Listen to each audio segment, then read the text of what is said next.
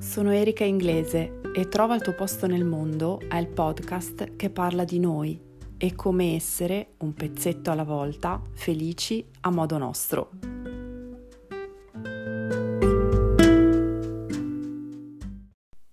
Molto spesso eh, siamo soliti usare eh, in maniera praticamente inconsapevole come test di realtà le nostre emozioni. Cioè mi sento in questo modo e questo è assolutamente vero. Mi sento arrabbiata ed è vero.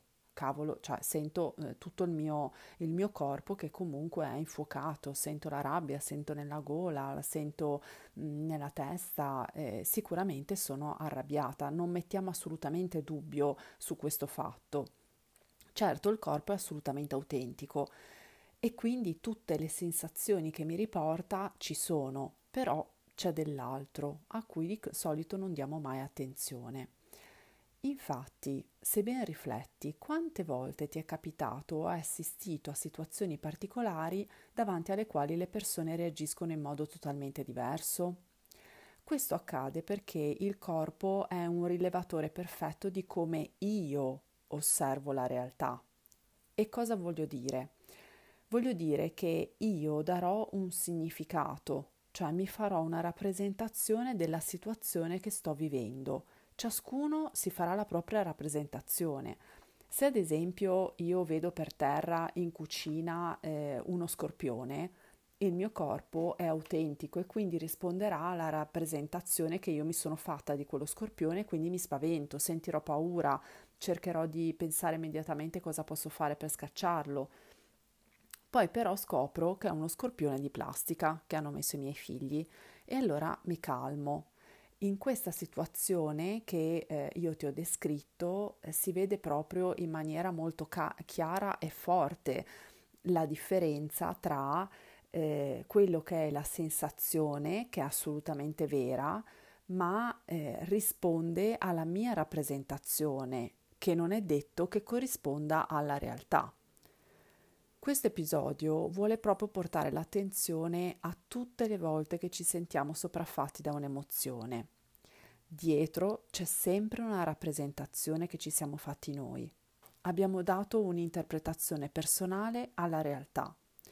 Quindi come facciamo a capire quando la nostra interpretazione sia davvero affidabile?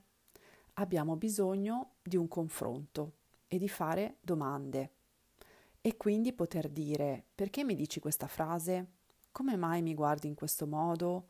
Forse ho frainteso? Questo non vuol dire assolutamente mostrarsi insicuri, bensì curiosi di capire e di conoscere. E nel caso capiamo che dall'altra parte eh, siamo stati fraintesi, possiamo esordire con una frase del genere.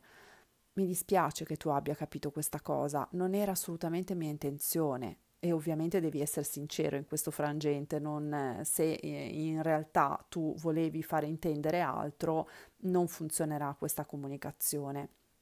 E quindi poi puoi proseguire dicendo forse non mi sono accorta di aver usato un tono poco opportuno, scusami, le mie intenzioni erano diverse e vai a rispiegare in modo che sia più chiaro all'altra persona eh, quali erano i tuoi intenti e quindi a chiarire la tua comunicazione. Sono sicura che se la prossima volta terrai presente che dietro alle tue emozioni ci sono delle tue personali interpretazioni, scoprirai un mondo inesplorato e che non hai mai considerato, dando credito solo alle tue emozioni. Come al solito ti ringrazio se mi hai ascoltato fin qui. Se l'episodio ti è piaciuto, ti chiedo di condividerlo sui social con l'hashtag Trova il tuo posto nel mondo, così che sempre più persone possano ascoltarlo. Grazie di cuore.